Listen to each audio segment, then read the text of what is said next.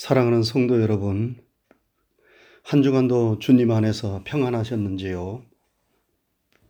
주님의 평강이 때마다 일마다 여러분과 함께 하시기를 주님의 이름으로 축원합니다. 지난 수요일에는 미국 대통령 취임식이 있었습니다. 어, 조셉 바이든이 미국의 제46대 대통령으로 취임하였습니다. 지금 미국은 여러모로 혼란스러운 가운데 있습니다.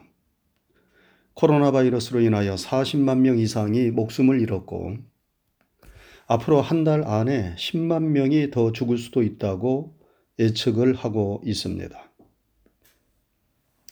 너무나 많은 사람들이 죽고 있어서 사람들이 점점 코로나 바이러스의 위험성에 무뎌져 가고 있습니다.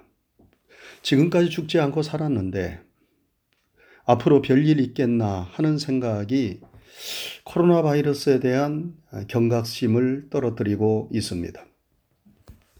그런데 사람들의 그런 마음과 생각 때문에 코로나 바이러스가 더 기승을 부립니다.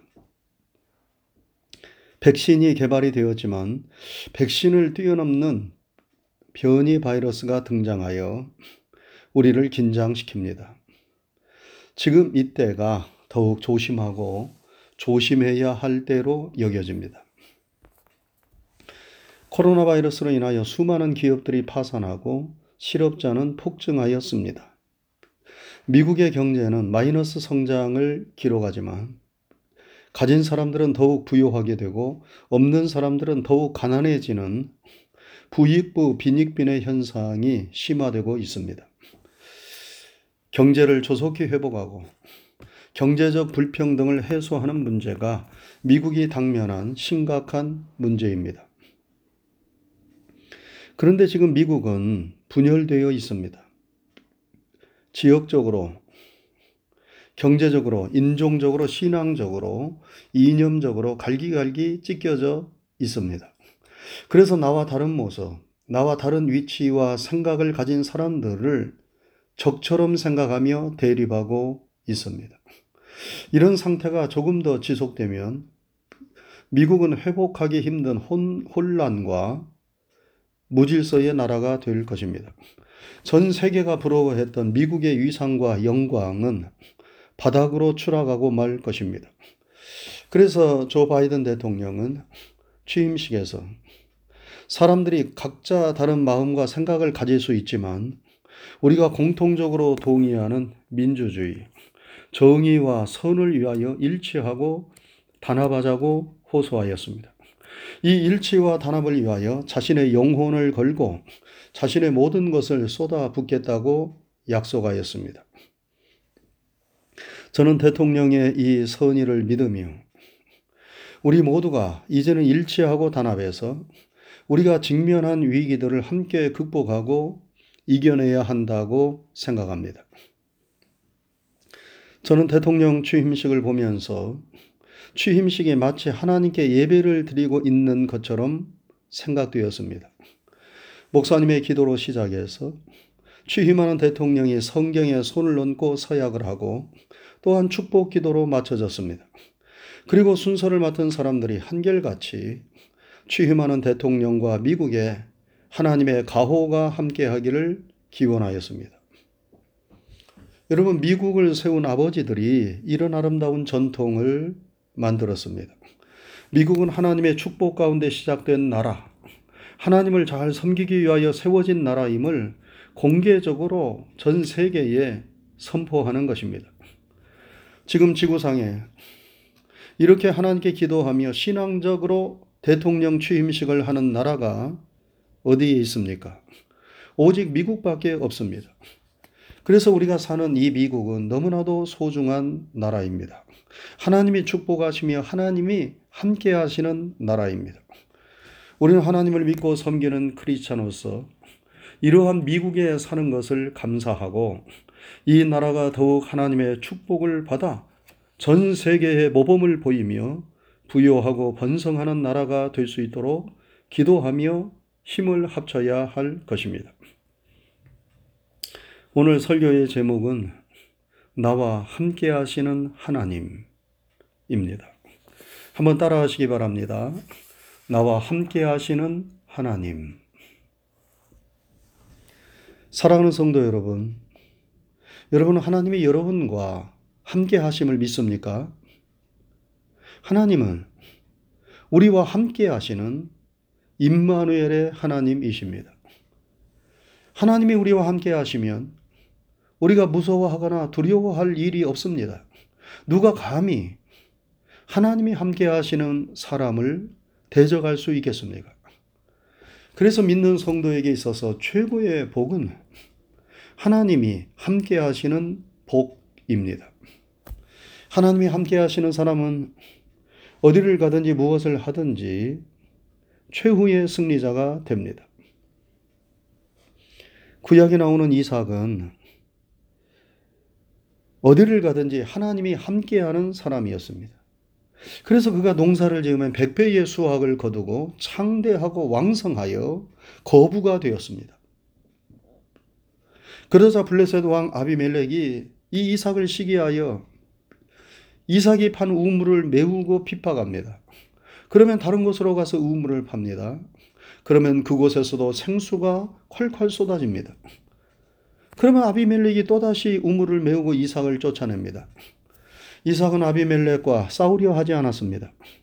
다른 곳으로 가서 또다시 우물을 팝니다. 그러면 또 그곳에서 생수가 쏟아집니다. 이런 일이 여러 번 반복되었습니다.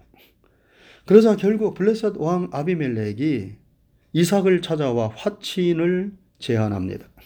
그러면서 그가 하는 말이 무엇입니까? 여호와께서 너와 함께 계심을 우리가 분명히 보았으므로 우리의 사이 곧 우리와 너 사이에 맹세하여 너와 계약을 맺으리라 말하였노라.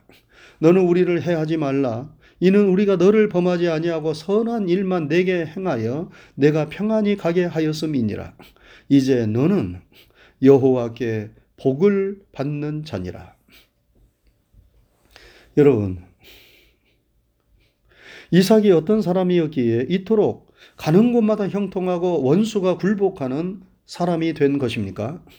그 이유를 이삭을 시기하며 헤아려 하였던 아비멜렉이 직접 말합니다.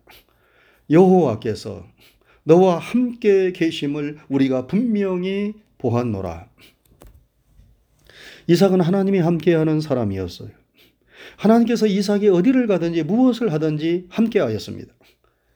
그래서 그는 마지막에 웃는 자, 최후의 승리자가 되었습니다.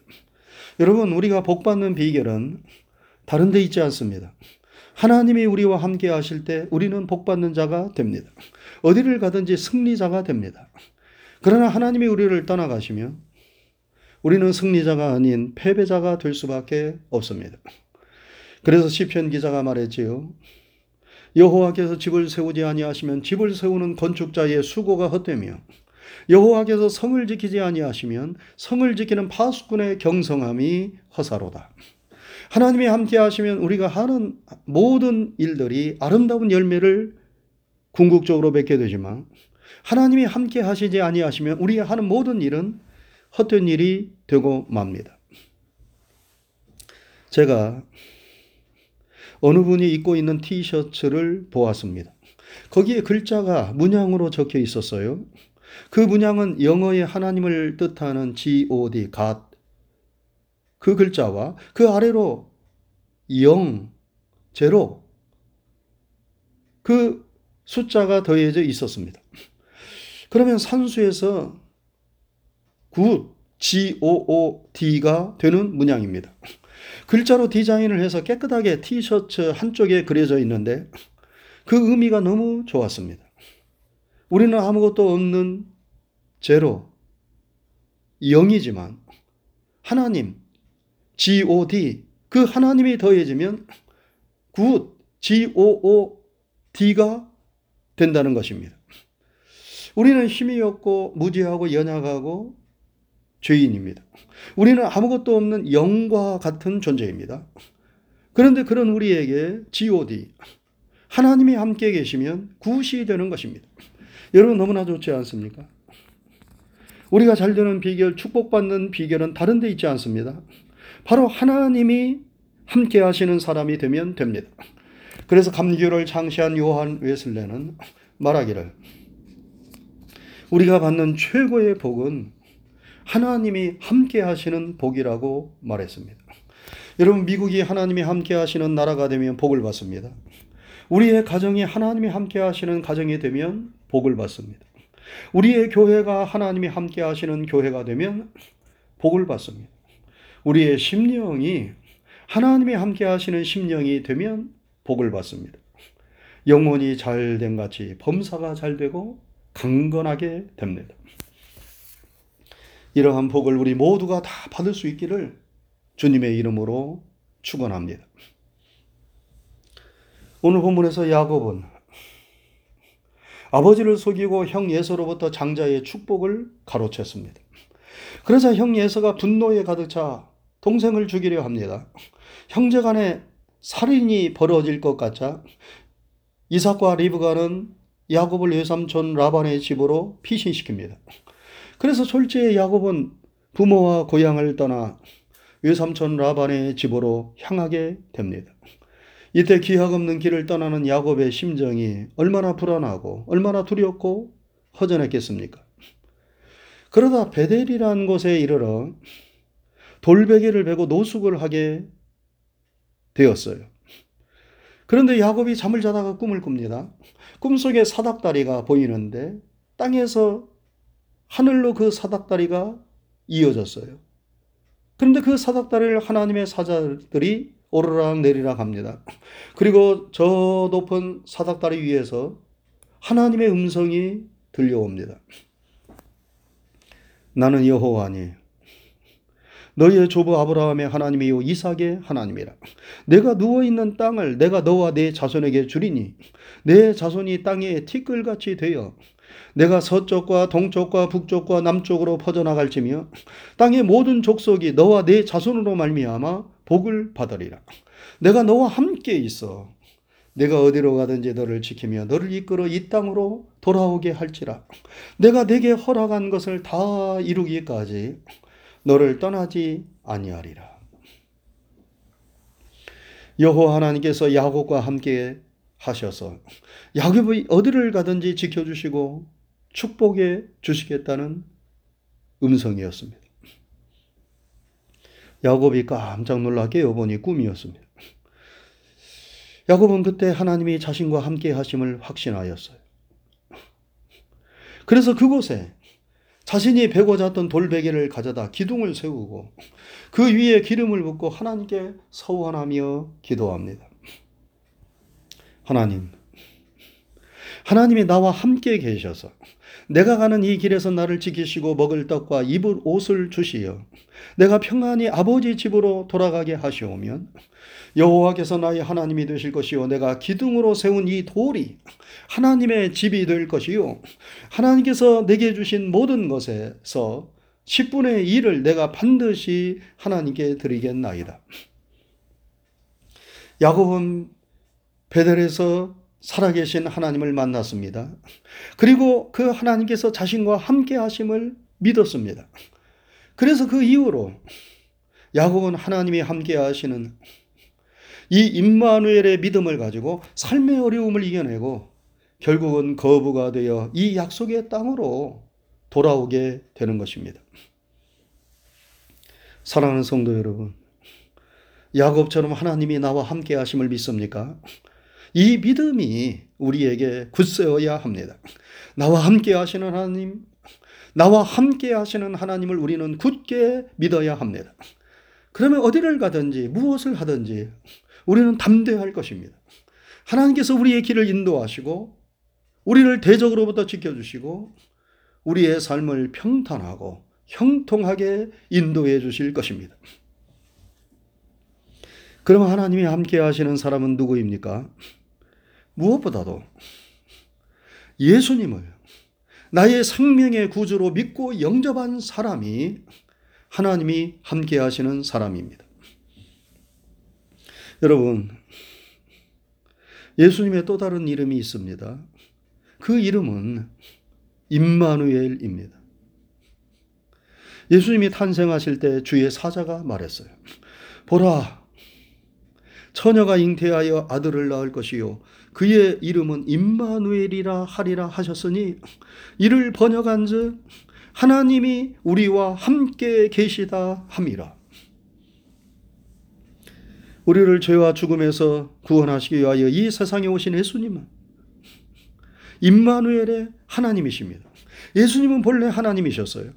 그런데 우리를 구원하시기 위하여 인간의 몸을 입고 이 세상에 오셨습니다. 그래서 우리와 함께 하십니다.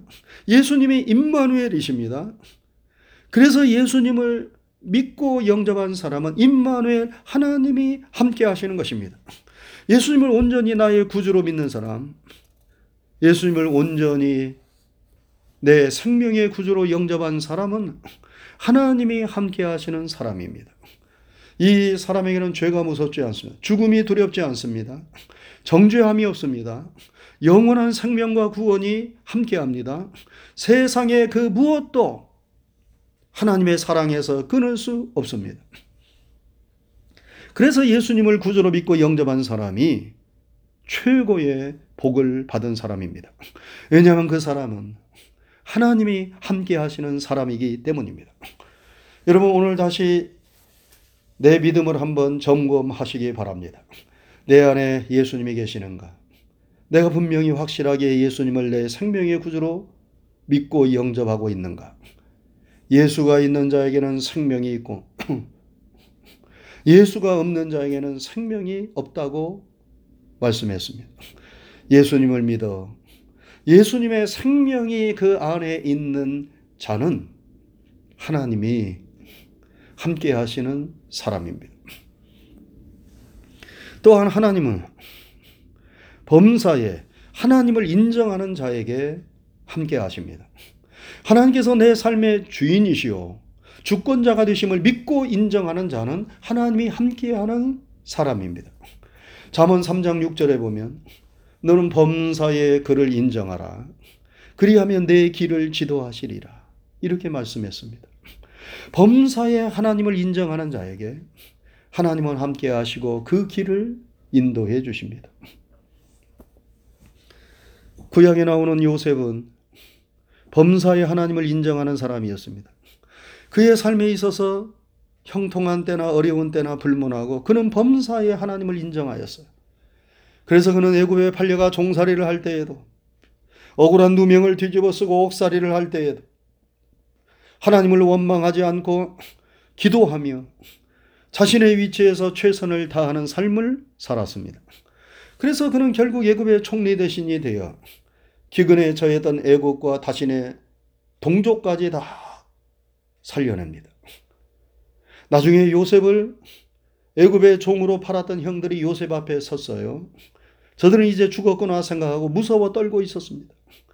그때 요셉이 형들에게 말합니다. 형들이여, 당신들이 나를 이곳에 팔았다고 해서 근심하지 마소서, 한탄하지 마소서. 하나님이 생명을 구원하시려고 나를 당신들보다 먼저 보내셨나이다. 그런즉 나를 이리로 보낸 이는 당신들이 아니요 하나님이십니다. 요셉은 범사에 하나님을 인정하는 사람이었습니다. 그의 삶의 주인과 주권자는 하나님이심을 굳게 믿었습니다. 그런 요셉과 하나님은 언제나 함께 하셨습니다. 그래서 요셉의 삶은 범사에 형통하였습니다. 하나님이 함께하였던 요셉에게도 많은 어려움과 시련이 있었지요. 그러나 그는 결국 승리자가 되었습니다. 범사에 형통한 자가 되었습니다. 그 비결은 하나님이 요셉과 함께하였기 때문입니다. 사랑하는 성도 여러분, 우리도 범사에 하나님을 인정하는 자가 되어야 합니다. 내 삶과 되어지는 모든 일들이 하나님의 손과 하나님의 주권에 달려 있음을 믿고 인정해야 합니다. 그런 사람은 하나님께 기도하지요. 하나님을 인정하고 기도합니다. 하나님의 도우심을 구합니다. 하나님이 이끌어 주시 아니하시면 우리가 하는 모든 일은 헛될 수밖에 없음을 인정합니다. 그래서 더욱 열심히 하나님을 구하는 것입니다. 기도하는 자가 하나님을 인정하는 사람입니다. 여러분 무슨 일을 하든지 기도하면서 하나님의 도우심과 하나님의 인도하심을 구하시기 바랍니다. 저는 미국 대통령 취임식을 보면서 미국이 하나님을 인정하고 하나님의 도우심을 구하는 것을 보았습니다. 그래서 하나님께서 이 미국과 함께 하시고 이 미국을 사랑하심을 보았습니다. 사랑하는 성도 여러분, 범사에 하나님을 인정하고 하나님께 기도하는 여러분과 제가 될 수 있기를 바랍니다. 그리하여 늘 하나님이 함께 하시는 놀라운 은총과 축복이 이 2021년에 그리고 우리 모두와 함께 하시기를 주님의 이름으로 축원합니다. 기도하겠습니다. 은혜로우신 하나님 아버지 감사합니다. 한 주간도 주의 크신 은혜와 사랑 가운데 저희들을 지켜주시고 인도해 주시고 오늘도 거룩한 주님의 복된 날을 허락하셔서 주님 앞에 머리를 조아리고 두 손을 모으고 기도하고 예배할 수 있도록 인도해 주신 것 감사를 드립니다. 하나님의 은혜와 사랑이 아니고서는 우리는 한순간도 이 거칠고 험악한 세상을 온전히 살아갈 수 없음을 고백합니다. 우리의 허물과 죄악을 용서해 주옵시고 늘 범사에 주님을 인정하며 하나님을 인정하며 또 하나님께 기도하고 간구하는 가운데 하나님의 지도와 인도를 받아 이 험한 세상을 살아갈 수 있도록 우리를 도우시었기를 원합니다. 내 안에 예수님의 생명이 있는가? 내가 예수님을 내 생명의 구주로 확실히 믿고 영접하고 있는가? 날마다 우리의 믿음을 점검할 수 있도록 도와주시고 예수님의 생명과 그 지혜와 능력 안에 거하는 우리 모두가 되게 하셔서 하나님이 함께 하시는 하나님의 사람들이 되게 하여 주시옵소서. 하나님이 함께 하시면 우리가 어디를 가든지 무엇을 하든지 우리의 대적들은 물러가고 우리의 문제는 해결되고 범사에 형통하며 평탄한 최후의 승리자가 될 줄로 믿습니다. 늘 하나님의 도우심을 구하며 하나님이 함께 하시는 하나님의 종들로 우리의 삶을 인도하여 주시옵소서. 오늘 예배드리는 모든 성도들의 심령과 가정과 범사와 출입 하나하나를 전능하신 하나님께서 우리를 사랑하시는 하나님께서 함께 하시며 도와 주시옵소서. 한 주간에 되어지는 모든 삶을 믿음으로 주님께 맡깁니다. 감사하오며 예수님 귀하신 이름 받들어 기도드리옵나이다. 아멘.